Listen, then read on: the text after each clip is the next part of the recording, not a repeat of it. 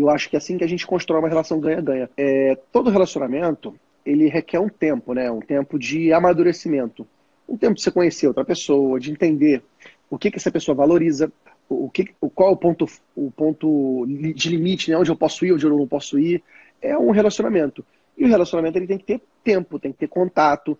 Então eu acho que o caminho de uma relação ganha-ganha é você ter momentos de contato, você ter momentos de reunião com seu cliente para entender quais são as prioridades para ele, para entender quais são seus sonhos, quais são seus medos, quais são seus poderes, né? o que tem de bom dentro da empresa dele, o que tem de ruim.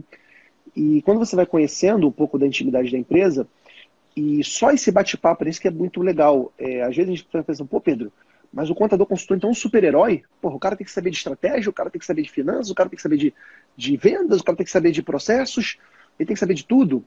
Eu respondo o seguinte: ele não precisa saber de tudo, ele tem que saber conversar sobre todos os assuntos, ele tem que ter repertório, ele tem que saber conversar. Mas a maioria das vezes, a solução do problema está dentro da empresa do cliente.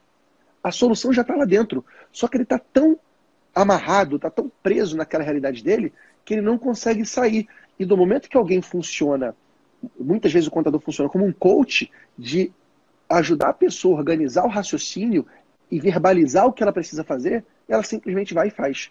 Então eu sinto que o contador ele pode exercer esse papel de, entre aspas, coach, apesar de, do, do termo indevidamente estar sendo é, tendo uma, uma, má interpretação do termo coach, mas acho que o coach ele é muito poderoso para fazer as pessoas saírem de onde elas estão com as pernas próprias. A maioria da, dos problemas, a solução já está dentro das pessoas.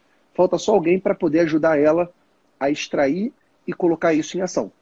Eu acho que é assim que a gente constrói uma relação ganha-ganha. É um contador se mantendo próximo do cliente, ouvindo o cliente, dando para ele atenção, que eu acho que é o principal recurso hoje, né? É tão escasso. E dando essa atenção, ele vai conseguir transformar a vida desse cliente.